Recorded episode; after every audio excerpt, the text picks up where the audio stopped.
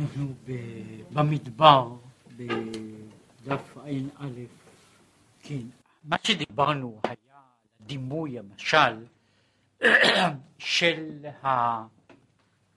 שבנה את הקשר, היחס בין אה, מצוות ותפילה, שהוא הסביר שהתפילה היא לגבי המצוות כמו חוט השדרה לגבי הגוף. הוא איננו עבר במובן הזה שהוא איננו, אין לו עצם בתוכו, אלא שהוא מהצד השני הוא החיות הפנימית של האיברים. מבחינה זו, אף על פי שהתפילה איננה מצווה, זאת אומרת איננה מוגדרת מתוך ההגדרה של תרי"ג המצוות, של מצוות של עשייה, בכל אופן הוא המרכז שדרכו וממנו מקבלות כל המצוות חיות, משום שהוא הכוונה הכללית של כל המצוות. עכשיו, אה, דיברנו שהתפילה, זאת לכל, בעצם לכל מצווה, והוא אחר כך מיד יאמר את זה, לכל מצווה יש נקודת הכוונה הפרטית שלה, שהיא הברכה על המצווה, שהיא נקודה של התכוונות. ששייכת למצווה. עכשיו, יש לגבי כוונת כל המצוות, התפילה היא הכוונה הכללית של כל המצוות, וכפי שהוא אמר, העניין של ברוך אתה השם הוא בעצם התמצית של כל התפילות והברכות. מכאן והלאה יש לנו, כמו מחוט השדרה, יש לנו פיצולים, כן? שמשם הם נמשכים לחלקים שונים ומחיים חלקים שונים לפי עניינם. עכשיו, וזהו עניין ברכת המצוות, שהיא בחינת הכוונה בפרט לכל מצווה. כן? שהוא הנוסח, ברוך אתה השם אלוקינו מלך העולם, אשר קידשנו מצוותיו וציוונו. כן? כן, זוהי, זוהי כוונה פרטית למצווה פרטית, זו או אחרת. שיהיה נמשך המשכה זו באותו עבר וכלי מרמח איברים דמלכה, שהיא המצווה. כן, אותה מצווה מסוימת צריכה לקבל גם המשכה של חיות. זאת אומרת, יש לנו כאילו ההתייחסות כאן בין ה... כלומר, העבר, שהוא כלי המעשה, כן? ובין הכוח הפנימי, החיות, העצב, שהוא איננו כלי בעצמו, אבל הוא מאפשר לכלי לפעול.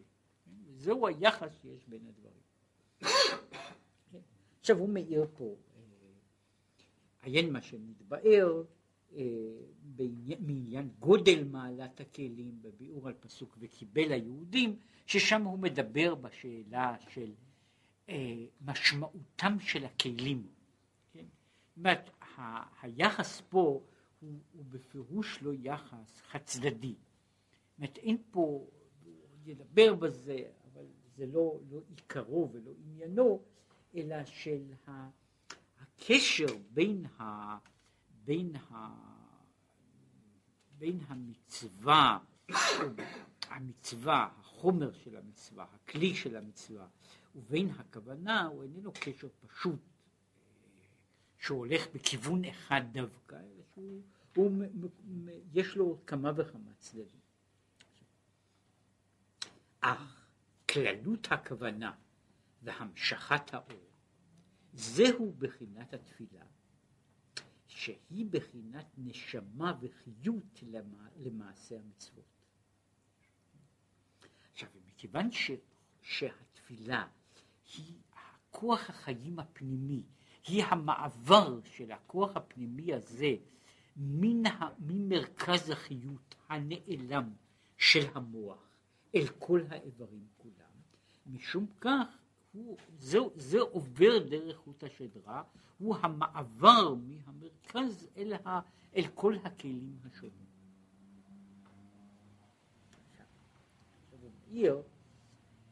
ולכן ההולדה להוליד בדומה לו ממש, שהיא המשכה ממהות הנפש ועצמותה המלובשת במוחים, הוא נמשך על ידי חוט השדרה דייקה. כן, זה קשור ל, לעניין שהוא אולי בעיות, קשור בבעיות טכניות אחרות, אבל זה אה, פגיעה בחוט השדרה, כמעט, כמעט בכל מקום, כן? פגיעה מהותית בחוט השדרה, היא מונעת מאיש את היכולת להוליד. כן? עכשיו, הוא אומר כאן שה, שהיכולת הזו של ההולדה, והוא נוגע בה, גם אחר כך הוא, הוא ייגע בה גם בצדדים אחרים,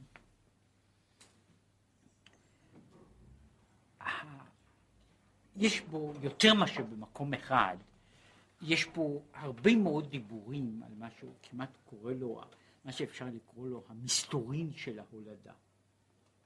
המסתורין במובן שהולדה היא סוג מסוים של מעשה אנושי שאיננו דומה לשאר המעשים שלו. באופן אחד, וזה נכון בהרבה תחומים, כל מה שאדם עושה הוא באיזה מידה אה, פעולה, פעולה חיצונית. פעולה חיצונית של נפשו, לאמור פנימיות האדם מעביר כלפי חוץ, במעשה וגם בדיבור, ובמידה מסוימת אפילו במחשבה, לא את מהותו, אלא את התוצאות שלו. הוא מעביר באיזושהי מידה, האדם מעביר מסקנות של מהותו. אלה הם תוצרים של, של, של הווייתו. באלה יש כמובן דרגות שונות, באיזו מידה התוצר מבטא את היוצר. כן? באיזה מידה יש קשר ביניהם, שזו בעצם השאלה של כל יוצר, וכאן אין זה משנה אם היוצר הזה הוא, הוא צייר או קדר, כן? או מנקה רחובות, ה... יש יחס בין ההוויה הפנימית לבין מה שהאדם עושה. עכשיו, יש מקרים שהיחס הזה הוא יחס קרוב. הוא יחס קרוב, כלומר, יש, יש ה, ה, נאמר ככה, העיוות או המרחק איננו גדול עד כדי כך. ויש מה שקוראים לזה לא רק כוח הפועל בנפעל, אלא יש גם צד מסוים של מהות, מהות הפועל בנפעל. כן? עכשיו, זה אין מקום חוץ מאשר דברים מאוד מאוד פשוטים, ויכול להיות שגם בהם יש דברים כאלה, אין כמעט דבר שבו לא תהיה לגמרי השתקפות של מהות הפועל. זה נכון לא רק, נאמר, בסגנון של מי שכותב, כן? או ב, ב, ב, ב, ב, בדרך שבן אדם מביע את עצמו באומנות, אבל הוא נכון גם בתחומים שהם מצד אחד כאילו אובייקטיביים. זה ברור ששני מתמטיקאים שידונו באותה בעיה, אם היא איננה לגמרי אלמנטרית, הם ידונו בה בדרכים שיש בהם איזשהו שוני ושאפשר להכיר את האיש, אבל זה נכון אפילו בעבודות פשוטות. זאת אומרת, יש, יש איזשהו אה, משהו מן האישיות הפרטית והוא מגיע ל... גם למלאכתו של, מלאכתו של האומן, ואנשים שמכירים את הדברים הללו, הם יכולים אה, לפעמים לזהות אה, לא רק מי הצייר שצייר את הדבר הזה והזה, אלא גם מי הבנאי שבנה את הבית, כן? מי הצטט שציטט אותו, כן? ואני מתאר לעצמי שאם היו בודקים, אה, בודקים את העניין הזה לגופו, איש איננו עושה בדיקה כזו, אני בטוח ששני אנשים שמנקים חלון, בכל זאת יש משהו של, ה, של הפרט שהוא מתבטא באופן המסוים המיוחד שבו כל אחד עושה. אבל ברור שההשלכה, גם במקרה שיש חלק יותר גדול מהאישיות, הוא בסך הכל תוצר חיצוני, מוצר של האישיות. אז לעומת זאת, מהי ההולדה? ההולדה להוליד בדומה לו ממש. זאת אומרת, הסוד הזה של הרפליקה, כן, שאדם עושה לא מוצר, אלא העתק של מהותו, הוא לא נעשה בשום דבר אחר. זאת התלמיד המובהק מקבל מרבו, ועל זה יש הרבה מאוד דיבורים, על היחס בין, בן לתלמיד. זאת התלמיד מקבל מרבו, יכול לקבל את רוב חוכמתו. הוא יכול לקבל את כל התוצרים של מוחו של הרב. אבל עצם, את עצם המוח הוא איננו יכול לקבל. זה הבן, שהוא יכול להיות, יהיה מי שיהיה, הוא מקבל את הדברים הללו. זה,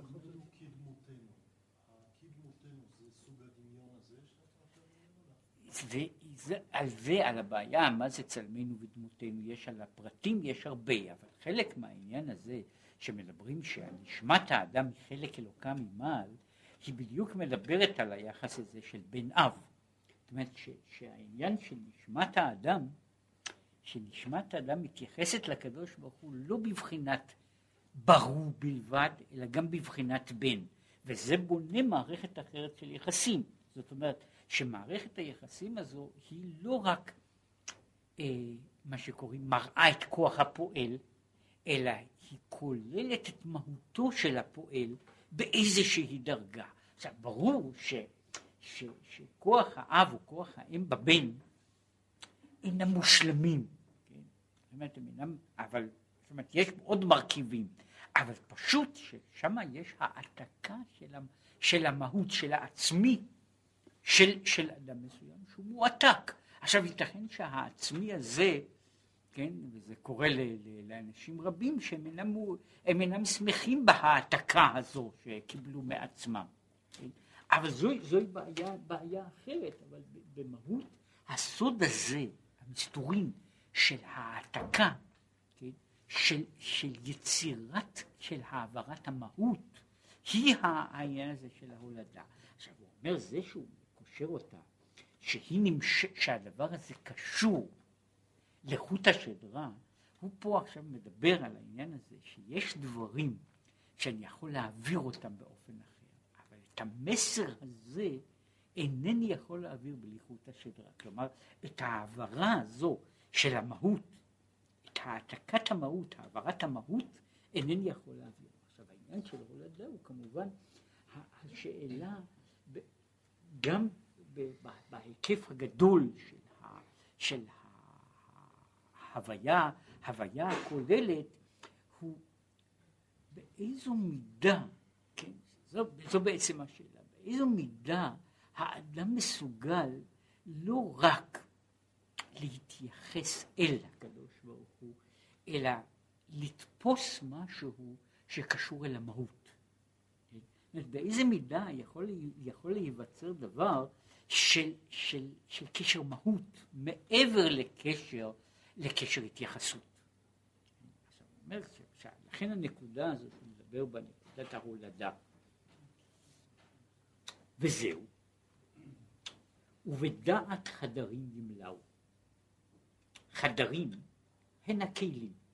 זאת אומרת, כל הכלים זאת אומרת ש, שהם המכשירים, האופנים, אופני הביטוי של מה שקורה בעולם, הם החדרים.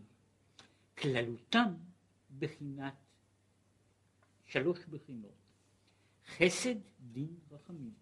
זאת אומרת, זה מה שאנחנו אומרים, שלושת הקווים של המידות, שהם שלושה הקווים הגדולים, שזה ראשי תיבות חדר, כן? חסד, דין, רחמים. וזהו עניין שלושה קווים. שהם כללות מעשה המצוות. זה מה שאומרים על שלושה דברים העולם עומד, על התורה, על העבודה, על גמילות חסדים, הוא למעשה שוב אותם שלושת הקווים של חסד דין, חסד דין רחמים בצורה אחרת, למשל תורה ועבודה וגמילות חסדים הוא, הוא, הוא מבנה של, הוא, הוא בדיוק ההפך, כן? הוא אה, בהגדרה הפורמלית הוא, הוא תפארת גבורה ו, וחסד, כן? אבל המבנה הכולל הוא, הוא אותו, אותו עניין בעצמו. אך הן, חוזר, בחינת כלים, בחינת חדרים, וכדי להיות חדרים ימלאו. איך ממלאים את החדרים? כן? דהיינו המשכת האור בכלים, זהו על ידי הדעת שהוא התפילה. כן? כדי למלא את החדרים צריך למלא אותם בדעת, וזה עושה. עכשיו הוא מדבר על העניין הזה, על הדעת שהיא התפילה שהוא מדבר עליה יותר. הוא ידבר פה קצת על העניין הזה של הדעת, של מה, מהו העניין של דעת, שהוא כל כך, גם כל כך חשוב, אבל התפילה היא, היא מה שקוראים נקודת ההכרה שיש בדברים, היא היא נקודת הדעת בכל המשמעויות שיש לעניין. ועכשיו הוא מעיר, ולכן התחלת 12 ברכות אמצעיות לתפילה, זאת מתחילה התפילה? התפילה מתחילה, הוא חונן הדעת. כן? זוהי ברכה ראשונה, מפני שהוא אומר שבעצם התפילה היא המשכת הדעת. ואין מה שכתוב. ולכן, התפילה אינה במניין המצוות דאורייתא, כי המניין שאנו מונים, היינו הכלים והאיברים. כשאנחנו מונים את תרי"ג המצוות, המניין הזה הוא המניין של הכלים. הוא לא המניין של, ה, של, ה, של, הכלי, של הדברים הפנימיים. ולכן התרי"ג מצוות הם סוג מסוים של מניין. זאת אומרת, הוא מגדיר. כשאנחנו מדברים על תרי"ג מצוות, אנחנו מדברים על תרי"ג כלים. אנחנו איננו מדברים שכל התורה כולה עשויה, שכל התורה כולה, זאת אומרת שאם אני אוציא, אוציא מן התורה תרי"ג מצוות, הוצאתי, זוהי כל התורה כולה. בבחינה מסוימת, כן, וזה בערך הדימוי, אם אני לוקח את רמ"ח מצוות עשה, רמ"ח מצוות עשה הם בבחינה של גוף האדם, זה שלד. זאת אומרת, במובן הזה, התרי"ג מצוות הם, הם, הם, תמונה, הם תמונה חלקית, הם תמונה ש, שטובה לאנטומיה, כן? אבל הם לא אדם. כן? האדם מכיל כך וכך חלקים שאינם נמנים, אינם חלקים מתוך השלד שלו. עכשיו, כל כמה שהשלד הוא חשוב, זה מה שהוא דיבר, על הדגשת חשיבות הכלים. כל כמה שהשלד הוא חשוב, אבל השלד אינו כל האדם. כן? יש חלקים שהם אינם נמצאים בתוך, בתוך, בתוך השלד, שהם אגב אינם קשורים גם לגידים. אה, כמו שהזכרתי, בתוך השלד ובתוך הגידים. תהיה הגדרתם אשר תהיה, בתוך זה אין לא מוח, לא לב ולא כבד. כן? אלה אינם נכללים לא בגידים ולא באיברים. כן? זאת אומרת, הם, מהצד הזה, התרי"ג מצוות אינן כוללות כאילו את מהויות פנימיות, לא רק מהויות פנימיות, אלא מהויות החיים של, של ההוויה הזו, למרות שהן כוללות תבנית מסוימת של, של האדם. אכן, התפילה, שהיא הכוונה, אינה שייך למנותה בפני עצמה, כי היא נשמת הכלים. משום כך אין אנחנו מונים את התפילה כמצווה, משום שהיא בעצם איננה מצווה, היא איננה כלי. היא אחד מהדברים שמחיים את הכלים, ומשום כך יש לה מקום לעצמה, יש לה הגדרה, הגדרה מיוחדת לעצמה. כן? ועל דרך שכתב בעץ חיים, יש בעניין הדעת, שאינו במניין עשר ספירות, כי אין אנו מונים אלא מה שיש בו כלי. אבל הדעת שהוא בחינת נשמה בלי כלי, ולכן הדעת איננה נמנית בתוך הספירות, משום שאין לה כלי מסוים מוגדר. עיין אך הנה, עכשיו הוא נוגע פה בנקודה נוספת. עניין מעלה תלמוד תורה שכנגד כולם. היינו שהיא בחינת פנימיות הכלים, והמצוות הן חיצוניות הכלים. למשל, צדקה וגמילות חסד הם דרוע ימינה. יש מצוות שהן בבחינת דרוע שמאלה. עכשיו, המקום שהיה חסר, מה שהיה חסר בתוך התמונה הזו, היה השאלה אה, מה מקומה של התורה בתוך זה. אף על פי שהמאמר, כמאמר, איננו עוסק הנושא הזה של, של תורה ותפילה, וזה נושא לעצמו. הוא אומר ככה, התורה היא פנימיותם של הכלים. משום שהתורה, בצד אחד, אני יכול לומר ככה, ופה הוא לא נכנס לכל, לכל העניין. התורה היא המערך הזה שבונה את הכלי.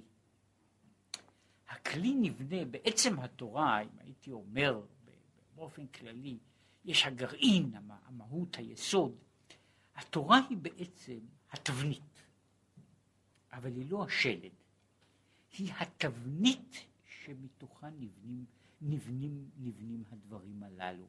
זאת היא, ה, היא ה, לא רק מערכת קורדינטות בשביל, בשביל המציאות של ה...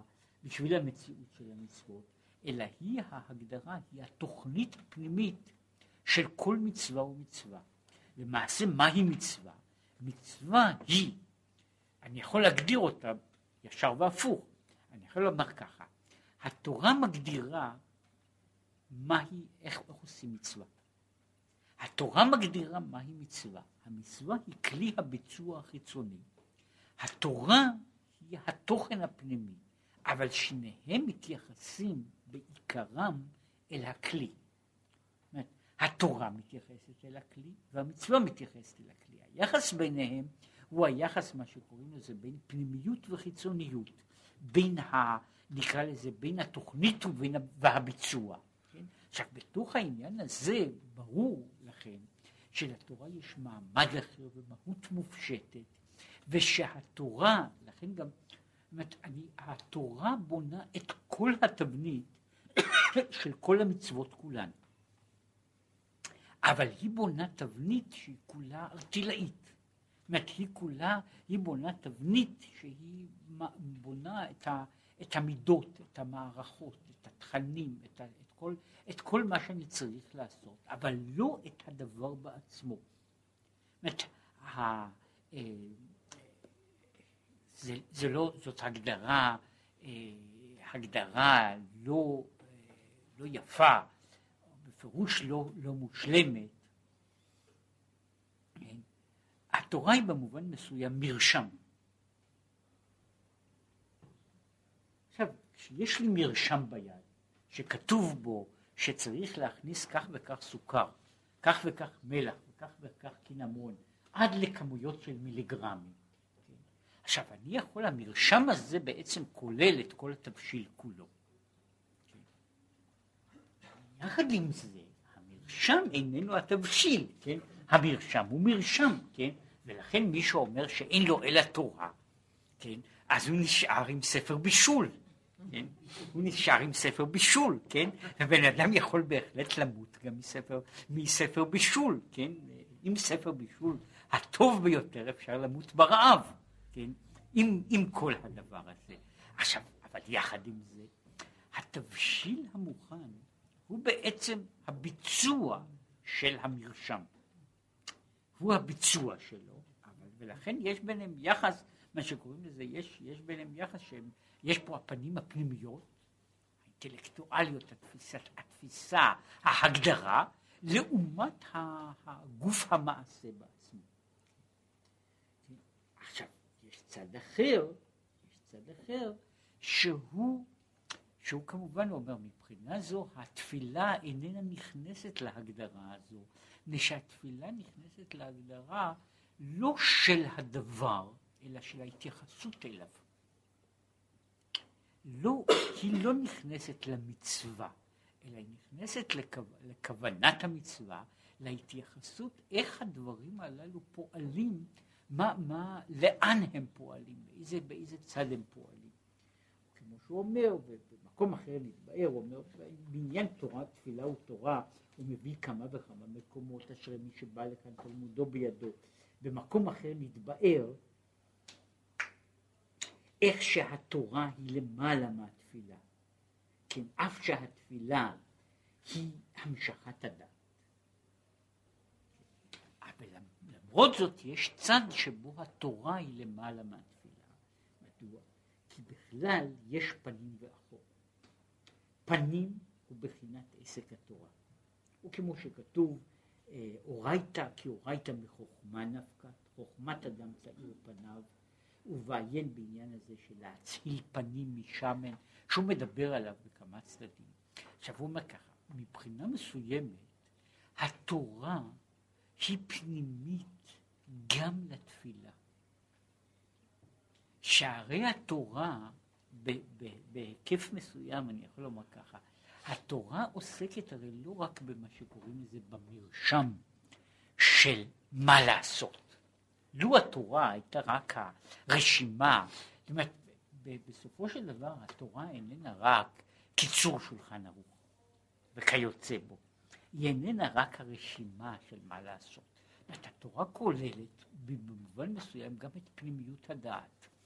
שהיא כוללת גם את כל החלק, את החלק האינטלקטואלי, ככה אפשר לומר, גם של הדעת בעצמה. וכמו שהוא יסביר, דעת היא לא בדיוק אינטלקט. במובן זה התורה היא כמעט חשיבה טהורה. התורה היא כמעט חשיבה טהורה. בדעת יש צד שהוא לא חשיבה טהורה. במובן זה התורה היא, הדעת איננה חשיבה טהורה, אלא כמו שהוא מיד יסביר, יש בדעת צד אחר, אלא שיש ב, ב, בתוך זה, יש, מהי התבנית של הדעת? אז גם לדעת יש תבנית פנימית, או אם הייתי קורא לזה, יש דעת ויש מה שאני יודע, כן? יש התוכנית גם של הדעת, גם המרשם של הדעת. מהצד הזה התורה נמצאת בפנים, בתוך של כל הדברים. אבל מהצד האחר, ומבחינה זו התפילה היא חיצוניות, חיצונית לה. אבל למרות שתורה היא פנימית, מקודם לזה צריך להיות בחינת החור. עכשיו הוא מסביר, אומר, אי אפשר להגיע אל דברים אל, אל בחינת הפנימיות. ובחינת הפנימיות איננה משמעותית כשלעצמה אם אין מגיעים מהצד, מה, מאחור. אי אפשר להגיע, והוא הוא מדבר על זה, שוב, זה כאן, כאן הנושא הוא רק ב, ב, בבחינה של, של הערת אגב שאיננה איננה מגיעה לכל הפיתוח של הפנימיות, אה, יש לה, יש לה משמעות ויש לה מובן וטעם בתוך, אה, בתוך דרך ש, שהאדם עובר בה. כאשר האדם אה, כאילו מנסה להגיע לפנימיות בעצמה, מתברר אז שהוא איננו מגיע לפנימיות, לכל היותר הוא מגיע למשהו שהוא במהותו דבר מת למדי. כן? זאת אומרת, הוא, מגיע לדבר שאין בו מספיק מספיק חיות לעצמו, הוא מגיע גם כן להפשטה. עכשיו, הפנימיות של, אה, של אה, איזושהי מהות חיה, היא מתחילה מה, מהמסגרת שלה, מהחיצוניות שלה, ודרך שם אפשר להגיע, ויש משמעות להגיע לפנימיות. שהניסיון כאילו לבודד פנימיות טהורה, הוא לא, לא, הוא לא מביא לא לפנימיות, כן? ולא בעצם להישג, אלא לתבניות בלבד. אה, כבר חזרתי על, הדוגמה הזו. יש לי יחס לאדם. אני אוהב אותו. עכשיו, אני יכול לומר, במובן מסוים, נכון, שוב, בכל מיני הקשרים, שאני אוהב את הפנימיות. וככל שהעניין הזה הוא יותר עמוק, הוא בוודאי יותר נכון.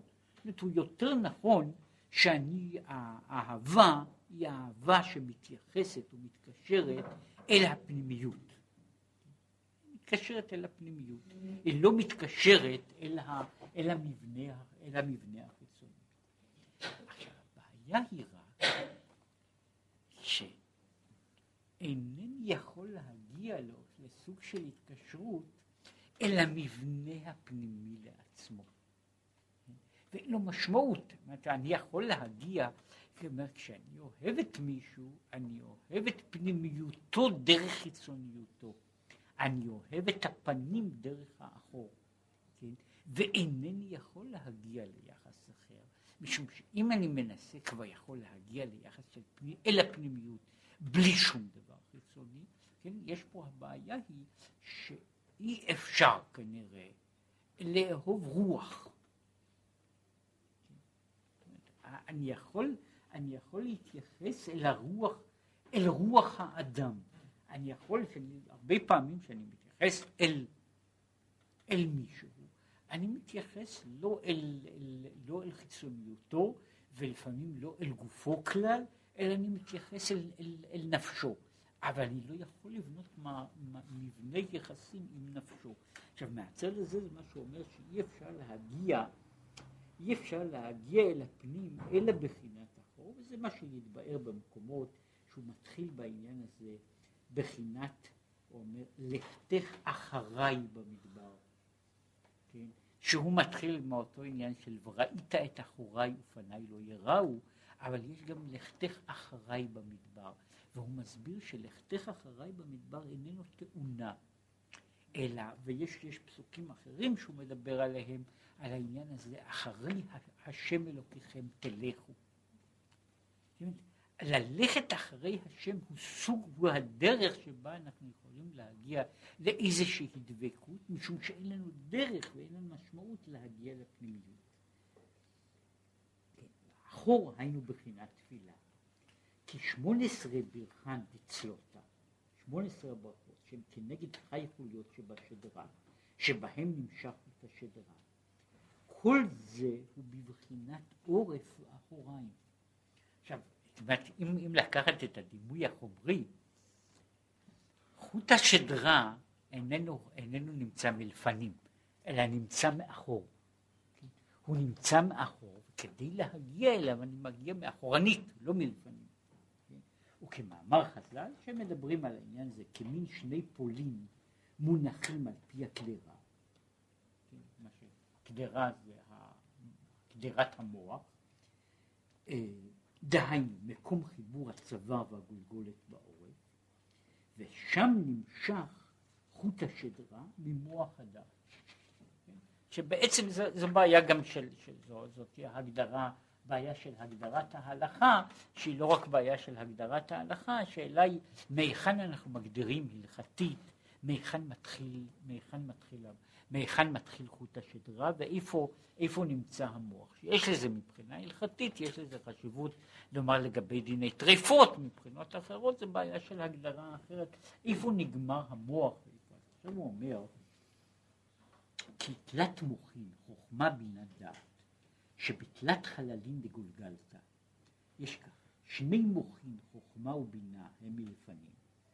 מה שהיו קוראים מעלה מטה, המוח הקדמי, כן? ומוח הדעת באחוריי, באמצע שני המוחים חוכמה ובינה. עכשיו, יש משהו, והוא אחר כך ידבר קצת על העניין הזה, ומבחינת הדעת נמשך בחינת האהבה והיראה שבתפילה. בחינת הדעת, שהוא מיד יסביר אותה, אם הייתי מגדיר את העניין הזה כך, אם מדברים על חוכמה בינה דעת, בתור המשולש של הדברים, ההגדרה הולכת כך.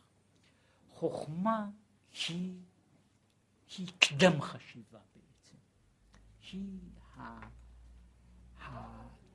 התשתית הבסיסית של מונחים בסיסיים ביותר, של תפיסות בסיסיות, של, של ההברקה היוצרת. החוכמה מבחינה זו היא לא מחשבה גמורה, משום שאי אפשר לחשוב אותה. אה, היא, אה, היא מופיעה בבחינה של הברקה, וכל מה שנאמר על העניין של החוכמה, היא בונה את התשתית הראשונית. יש לזה ב, ב, ב, ב, גם בהגדרות פילוסופיות, למעשה החוכמה בונה את אה, קטעי היסוד את קטעי היסוד, את מושגי היסוד של המחשבה, שהם אה, בכל מיני הגדרות, הם מוגדרים בכל מיני תחומים כמין נתון, כן? כמעט כ, כדברים שנתונים בתוך השכל, שהשכל איננו יוצר אותם, כן? שיש, וזה לא, לאו דווקא אה, נוסח קנטיאני, כן? אבל העניין הזה שיש יש הוויות יסודיות כאלה, וכל אלה שייכות לבחינת חוכמה. עכשיו, הבינה היא המחשבה, האינטלקט היוצר, שמפרק, מרכיב את מונחי היסוד, את תפיסות היסוד, את ההכרות היסודיות, מפרק אותם, מרכיב אותם מחדש, בונה מהן בניינים נוספים, אף על פי שהבינה מבחינה זו איננה יוצרת נקודות יסוד חדשות. הבינה היא הפיתוח של מה שהחוכמה בעצם יוצרת, אבל היא יוצרת, בפיתוח שלה יש יצירתיות ממין אחר. מבחינה זו זהו הכוח הפעיל שבו האדם הוא גם הגורם הפעיל בחשיבה הפועלת. עכשיו, אבל יחד עם זה, גם חוכמה וגם בינה, במובן מסוים, הם אינטלקט טהור. טהור במשמעות הזו שהוא חושב בלבד. עכשיו, כשהוא חושב, או מכיר, או קולט דברים, או מאבד דברים, הוא איננו יוצר כלפי הדברים שום התייחסות מעבר לזה שהוא, שהם משמשים, נאמר, הדברים הם רק מושאים, אובייקטים של מחשבה. או באופן אחר, המחשבה כשלעצמה, חוכמה ובינה לעצמה, מתייחסת במובן מסוים לכל הדברים בשווה. הבעיה של החוכמה והבינה היא בצד מסוים בעיית הנכון ולא נכון. כן? ואין לה שום הגדרה כשלעצמה לעניינים אחרים. זאת אומרת, אני יכול לומר שמשפט מסוים הוא נכון, מבחינה דקדוקית, כן? למשל משפט כמו לכל החתולים יש כנפיים, הוא משפט נכון מבחינה דקדוקית, הוא לא נכון מבחינה אקספרימנטלית. כן? עכשיו, יש משפטים שאני יכול להגיד שהם אינם נכונים מבחינה דקדוקית. יש משפטים שהם אינם נכונים מבחינה לוגית. עכשיו, החוכמה והבינה דנות בעצם בדברים הללו ומפתחות אותם.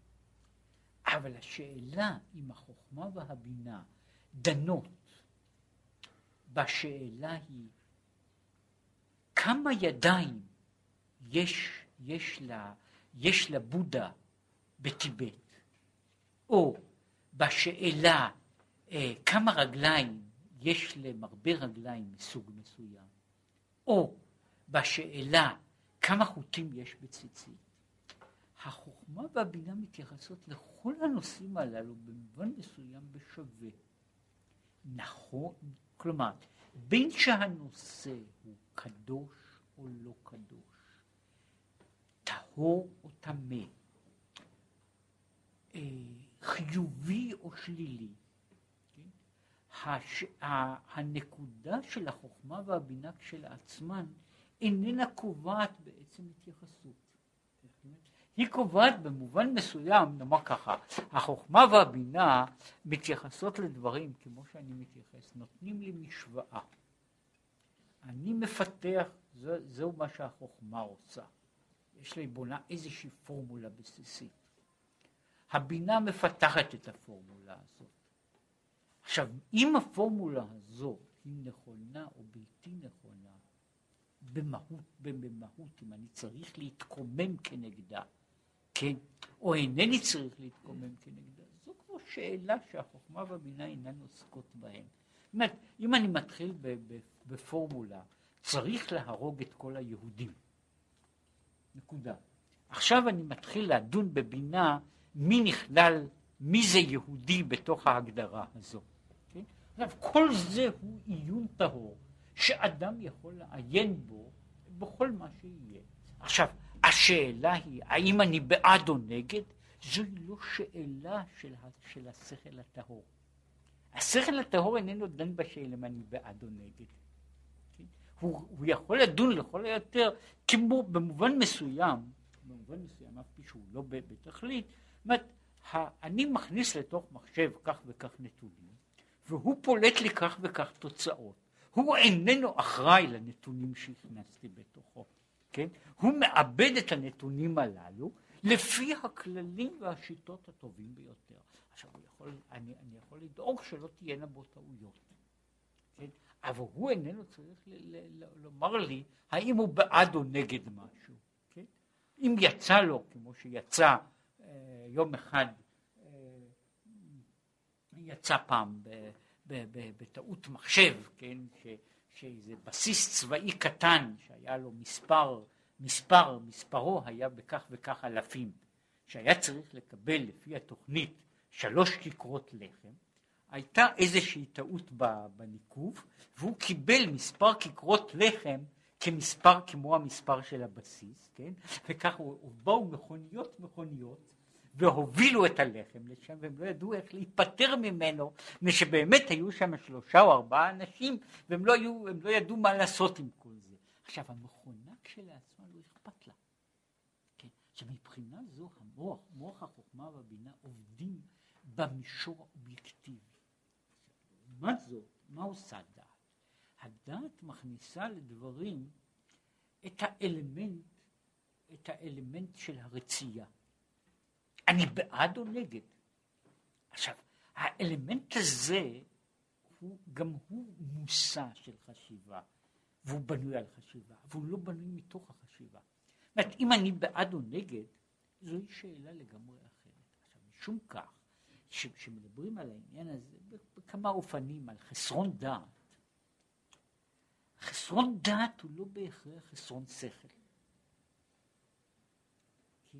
וכל התפיסה של הדעה, דעה ודעה קנית וכל זה, הוא קשור לדברים אחרים שבנויים על...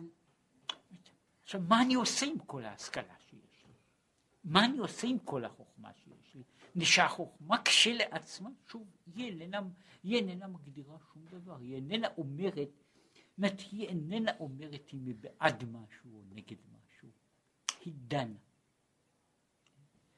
הדעת, לכן אומר, מתוך הדעת, האהבה והיראה כרגשות, הם באים מתוך זה, הם אינם יכולים לנבוע אלא מתוך זה שיש קודם הטיה אני בעד משהו, אני נגד משהו. מתוך, מכוח זה אני יכול לבנות אהבה או יראה או, או כל רגש אחר.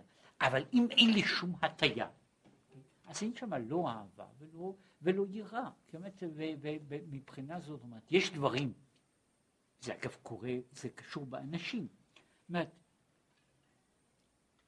השאלה, אם שואלים סתם בן אדם, אם הוא מעדיף אה, אם הוא מעדיף מחומש או משושה, אז הוא יכול להגיד שהוא לגמרי אינדיפרנטי מבחינה זו.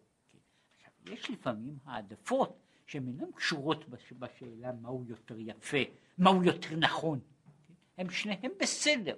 אני יכול לבנות אחר העדפה הזו בעד, נגד, אני נטייה, זו, זו, זו הנקודת הדעת, שממנה אחר כך צומחים כל, ה, כל העניינים של הרגשות. אהבה ויראה, אומר ככה, ואהבתי ואהבת, שהוא לשון אהבה.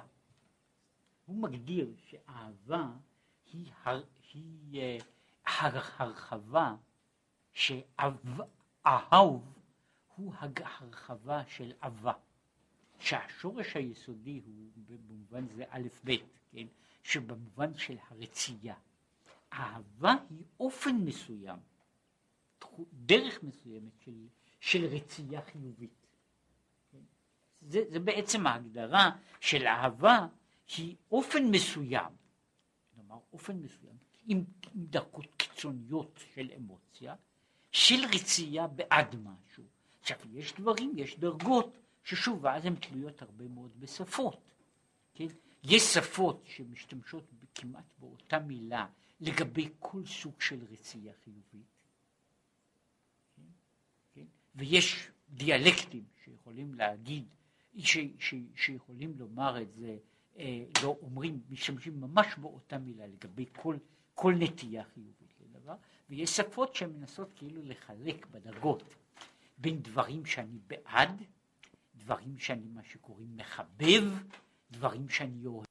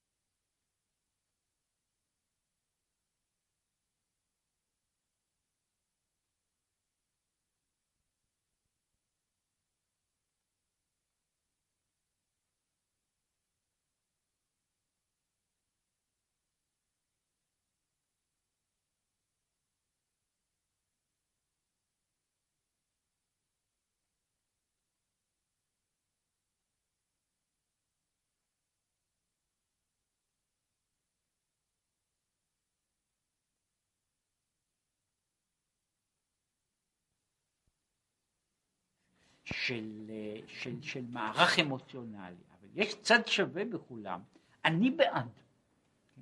כן? כשאני, כשאני אוהב או רוצה או חושק או מחבב או, או מצביע בעד, אני בכל אלה אני בעד. מידת המעורבות, מידת האמוציה שקשורה בזה ואופנה המיוחד של האמוציה הם דבר לעצמו, אבל מבחינה זו אבל היא רצון. ונמשך מהדעת, שממשיך בחינת רצון העליון. כי דעת הוא לשון רצון. זאת הנקודה של הדעת, מה שהסברתי, הדעת היא בעצם נקודת הרצון. עכשיו, הרצון, בצד הזה יש רצון בסיסי שהוא איננו, אה, שהוא איננו קשור בשכל הטהור. אלא הוא הרצייה, הנטייה של הדברים, ההטיה של הדברים, וזה מה שקשור לפנימיות הפנימית של רצון, שהוא הטיית הדברים לצד מסוים כזה או אחר. עכשיו, עכשיו הוא אומר, כמו, איך יודעים את זה, כמו ש, שדעת ורצון, כמו שכתוב, רק אתכם ידעתי מכל משפחות האדמה. עכשיו, רק אתכם ידעתי מכל משפחות האדמה, אין פירושו ידעתי במובן של אה, אה, ידיעה אינטלקטואלית, אלא כוונתו היא שבחר ורצה בנו, כן? ויש אה, אה, יש כיוצא בזה כמה וכמה פסוקים אה, שהוא מדבר על למשל בפסוק על אברהם כי ידעתיו למען אשר יצווה את בניו ואת ביתו אחריו ידעתיו הוא בפירוש איננו קשור לעניין הזה של ידיעה במובן שאני יודע כמה זה שלוש ועוד ארבע, אלא ידעתיו משמעו רציתי אותו, כן, ויש אפשר, אפשר להראות את זה שלפחות לגבי המקרא, לפחות לגבי המקרא, בכל מקום שיש דעת, כן, יש לה אה, הניואנס בין שהיא עוסקת ב, ב, בתפיסה המוגדרת המסוימת של הדבר, אפילו בדעת, כן? ובין שהיא עוסקת בהגדרה שהיא למשל שהיא מאוד מאוד ברורה, שהיא קשורה למה שקוראים לזה רצייה ואהבה, אבל בכל מקום, בכל ההקשרים של דעת, יש לה תמיד המומנט של המעורבות, מעורבות רצונית, מעורבות אמוציונלית, בעד ולפעמים גם נגד. כן? ש, ש, שאומרים שאת מישהו אה, מודיעים אותו בשוט, הכוונה היא לא שמסבירים לו שיש דבר כמו שוט, אלא נותנים לו להרגיש מה, איך זה נראה, איך, איך, איך, איך העניין הזה של שוט, כן? ועוד כיוצא בזה, וזה נכון לגבי, לגבי כל המקרא כולו.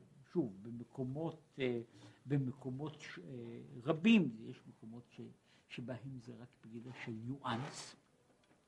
בגדר של ניואנס, ויש מקומות שזה מאוד בולט הצד הזה של, של הדעת. הוא אומר ככה, יש גם צד אחר, כי דעת הוא לשון התקשרות והתחברות.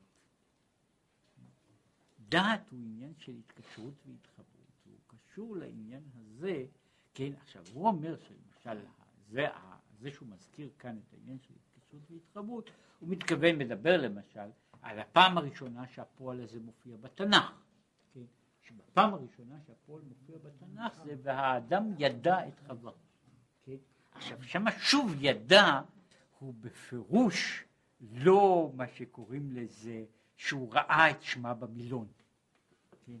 אה, או בספר הטלפונים, כן? עכשיו, אם כן פירושו של הדבר, עכשיו, שני המושגים הללו הם לא מושגים רחוקים, אלא הם קשורים לאותו דבר. לדעת דבר, פירושו להתקשר ולהתייחס אליו, וכאמור, לפעמים בצורה חיובית, בדרך כלל זה הצורה, לפעמים בצורה שלילית, כמו שזה כאן לא מקומו, אבל העניין הזה של, של למשל, של עץ הדעת,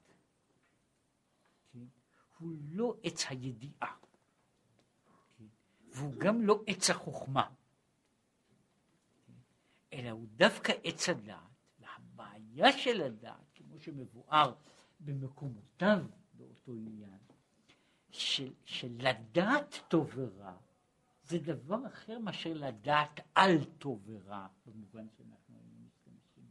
לדעת טוב ורע פירושו במובן מסוים להתקשר, לחוות את הדברים הללו. עכשיו הנקודה היא פה, שמי שיודע טוב ורע, שוב איננו יכול להיות טוב גמור. כן? מי שיודע במובן, במובן ההתקשרותי, הפנימי, איננו יכול, כמו שהוא מסביר, אומר אדם זה כבר צד אחר. מכיוון שאדם, בכל מקום שיהיה, איננו יכול לחשוב כמו מכונה. כן? וכל כמה שלאדם יש מה שקוראים לזה ניתוק מדעי או פילוסופי, עדיין יש בו דעת. לכן בכל מקום שיופיע דבר כזה, האדם איננו יכול לדעת דבר מבלי שיהיה איזהו צד של דעת בתוך, בתוך, בתוך ההכרה שלו. והצד הזה של דעת בתוך ההכרה, הוא בונה דברים ש, שלגבי אה, הוויות אחרות הם אינם נכונים, או כמו שהוא מסביר בתורה האור, גם המלאך יכול לדעת טוב ורע, כן? אלא שהמלאך אין לו דעת במובן הזה. כן? המלאך יכול להסתכל על כל הדברים אה, בצורה כמו שאני מסתכל אה, על משוואה מתמטית, בדרך כלל. זאת אומרת, היא עומדת לה, כן? עכשיו עם המשוואה הזו, אה, אה, יש, יש מעט מאוד מקרים שבן אדם, נאמר, יש לו יחס חיובי למספרים חיוביים ויחס שלילי למספרים שליליים. אלה מספרים. כן, ומהבחינה הזו, זוהי דעת, זוהי ידיעה שהיא, שהיא עומדת לעצמה.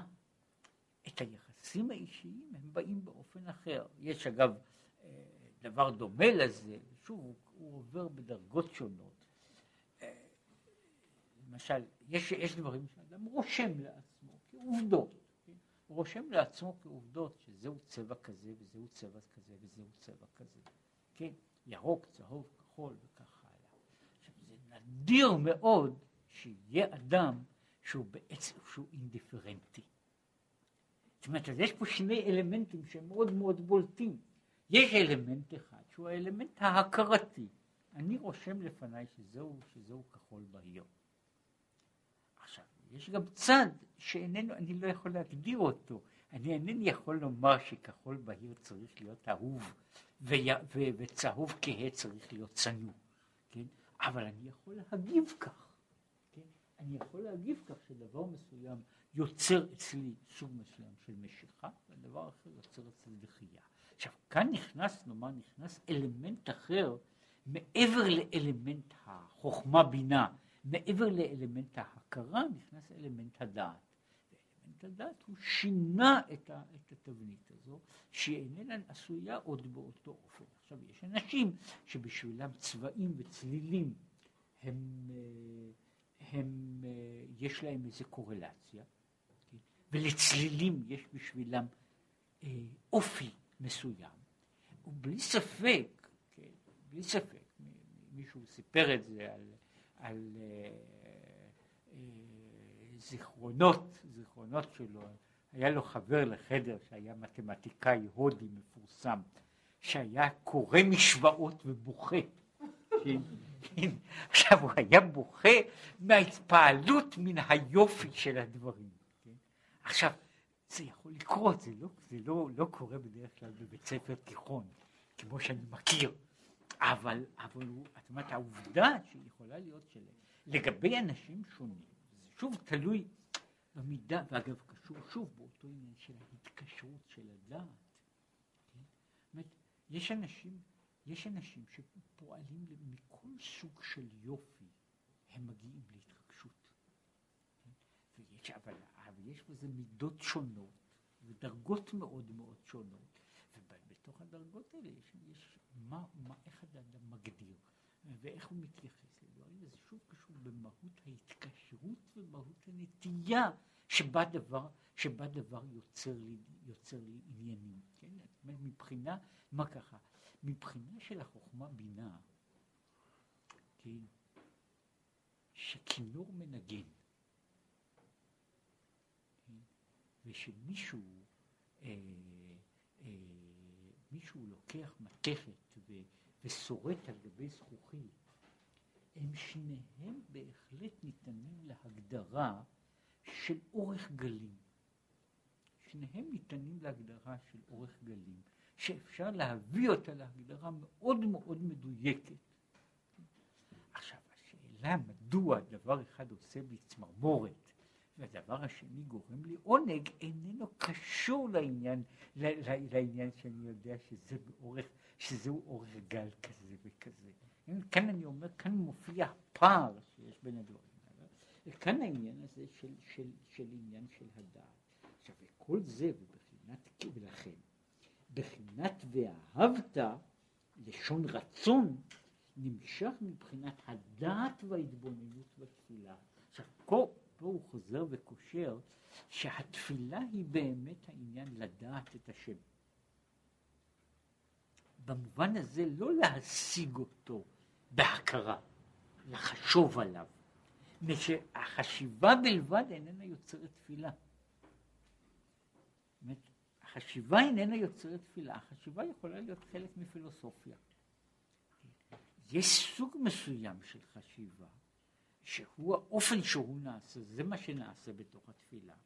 מה קורה בתוך התפילה, הוא, הוא לא רק חושב, זוהי חשיבה שיש עימה ידיעה, כן? עכשיו, וזהו כל, כל המנגנון, מה שהוא חזר שוב לגבי העניין של, של, של, של, של חוט השדרה. יש, העברה הזו איננה של, של מסר סתמי, כך וכך קורה. אלא שיש פה מסר, מסר ש, שיוצר, שיוצר דברים, שיוצר דברים בפנים. וזהו העניין של התורה. עכשיו, אומר, עכשיו הוא ככה גומר, אך הרצון, פה הוא רק, רק לגמור את, את העניין הזה, הרצון הוא עדיין בחינת אחוריים לגבי התענוג העליון, שהוא בחינת פנים. על מעלת הרצון נאמר עם קשה עורף אתה. מפני שהוא הרי דיבר על זה שהעניין של הרצון מתבטא בכל החלק שהוא, שהוא לגבי הפנימיות, לגבי העונג הפנימי, הוא בחינה של אחוריים. כן? וזהו עניין של קשה עורף, כן? בכל הצדדים, בחיוביים ובשליליים שיש לאותו דבר. וזה עניין בעבודה קשה. שהוא מדבר על, על, על סבלות מצרים, יש בחומר ובלבנים, בכל עבודה, ויש כל... מה זה עבודה קשה? עבודה קשה שבעבודה שבלב זו תפילה, לצעוק אל השם, צריכה להיות קשה, לעמוד כנגד כל מונע מבית ומבחוץ. התפילה נעשית לא רק עבודה, אלא היא לפעמים גם עבודה קשה, משום שהתפילה היא גם מאבק פנימי וגם התקשרות פנימית, ויש לה הרבה מאוד מונעים מבפנים ומבחוץ, וכדי לעשות אותה האדם צריך לעשות, זה העניין של קשה עורף, שזה לא די שלבן אדם יש עורף, אלא הוא גם צריך, וזהו עניין קשה עורף הוא, ועל כן וסלחת, המשכת י"ג מידות הרחמים שאחרי שמונה עשרה. הוא אומר, הפסוק אומר, כי עם קשה עורף הוא, וסלחת לעוונים. עכשיו, הפסוק הזה, כי עם קשה עורף הוא וסלחת, הוא יצר המון קשיים אצל כולם, עד שמפרש שהולך על דרך הפשט כמו אבן עזרא, רוצה לומר שכי עם קשה עורף הוא, צריך להבין אותו כמו אם כי עם קשה עורף הוא, וסלחת. כן? עכשיו, במקרה הזה, וזה אולי הראשון שמדגיש את זה, הרמב"ן, על אותו פסוק בעצמו, הוא מדבר כי עם קשה עורף הוא. כי במובן הפשוט שלו, מפני שעם קשה עורף הוא וסלחת. עכשיו השאלה, מהי ההצדקה? אז הוא אומר, הרמב"ן מעריך בזה, באותו, באותו פסוק הוא אומר, יש בישראל נקודה של קשיות עורף. עכשיו הנקודה הזו של קשיות העורף היא, היא מצד זה גורמת שאחרי אחרי שמקבלים את התורה עדיין יש איזשהו קשר עם העגל הישן. אומר אבל מה? התכונה זו בעצמה היא תכונה יוצאת מן הכלל. ואת התכונה הזו, בגלל התכונה הזו צריך לסלוח להם, מפני שברגע שהם יגיעו לדבקות בך, כן, אז יהיה, יישאר לך עם קשה עורף.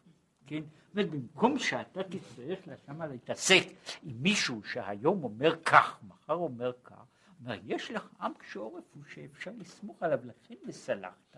אומר, זה כאילו אומר, כדאי לך לסלוח להם, מפני שיש להם התכונה הזו, זה במובן, באופן מאוד, מאוד גס, כאילו להגיד את זה, הוא אומר, וזה אגב, הרבה אנשים אה, מתייחסים אליו, הם אומרים שיש בן אדם שהוא אדם לויאלי, כן? יש טעם להידבר איתו, גם אם הוא עומד עכשיו בצד השני. כן? ברגע שהוא יעבור לצד שלי הוא יהיה לויאלי. כשאני בא אל מישהו שהוא לא לויאלי, כן, גם כשהוא יעבור לצד שלי, אינני יכול לסמוך עליו יותר ממה שסמכתי עליו כשהיה בצד האחר. כן, אז זה העניין הזה שמדבר על העבודה הקשה, שהיא כל כולה, מה שהוא מגדיר, בחינת התפילה, הוא מגדיר אותה עכשיו, שזה קשור לא, לאותו צד שהוא הגדיר לגבי כוונה. מהי כוונה? מהי תפילה? היא בחינת הדעת, ההתקשרות עם הקדוש ברוך. שנובעת מצד אחד, הדעת היא עניין שבמחשבה, היא לא עניין שבמעשה.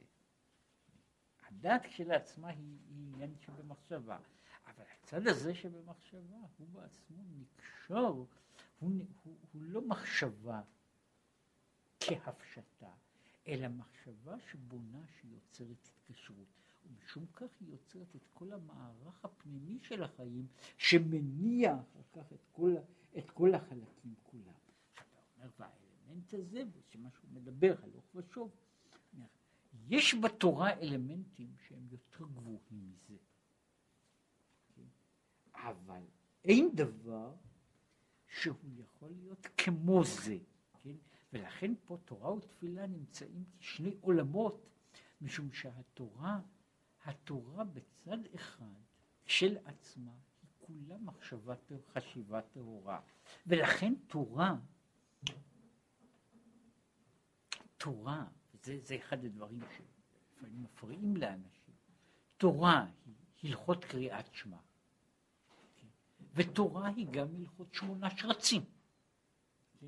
משום שהתורה כתורה, התורה איננה, איננה מבחינה, כן, באובייקט שלה, כן, אם האובייקט הזה הוא, הוא כזה שאני אוהב אותו או שונא אותו. זאת אומרת, אני יכול בתורה לדון בפרטיה של מצווה כמו בפרטיה של עבירה. כן? ושניהם הם חלק של תורה. כן? עכשיו, בתפילה אינני יכול לעשות את הדברים באופן הזה. זאת אומרת, התפילה היא כל כולה מכוונת ומשמעותית, כן?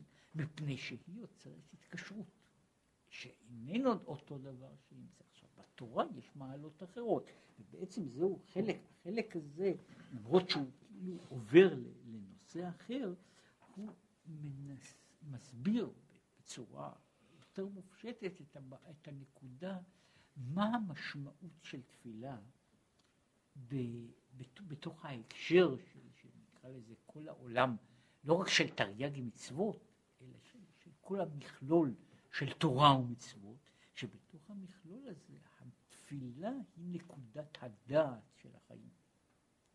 שזוהי הנקודה הזו שהוא מדבר עליה בבחינה, בבחינה של התקשרות כזו, התקשרות אחרת, זוהי הנקודה. טוב, ואם ירצה השם ש...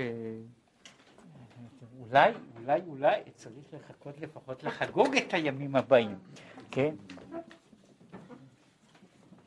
למה זה לא שייך לתרי"ג מצוות אם זה הדבר שמחבר ומקשר מהכוונה? זה עדיין לא מצווה, לא- זה לא מעשה.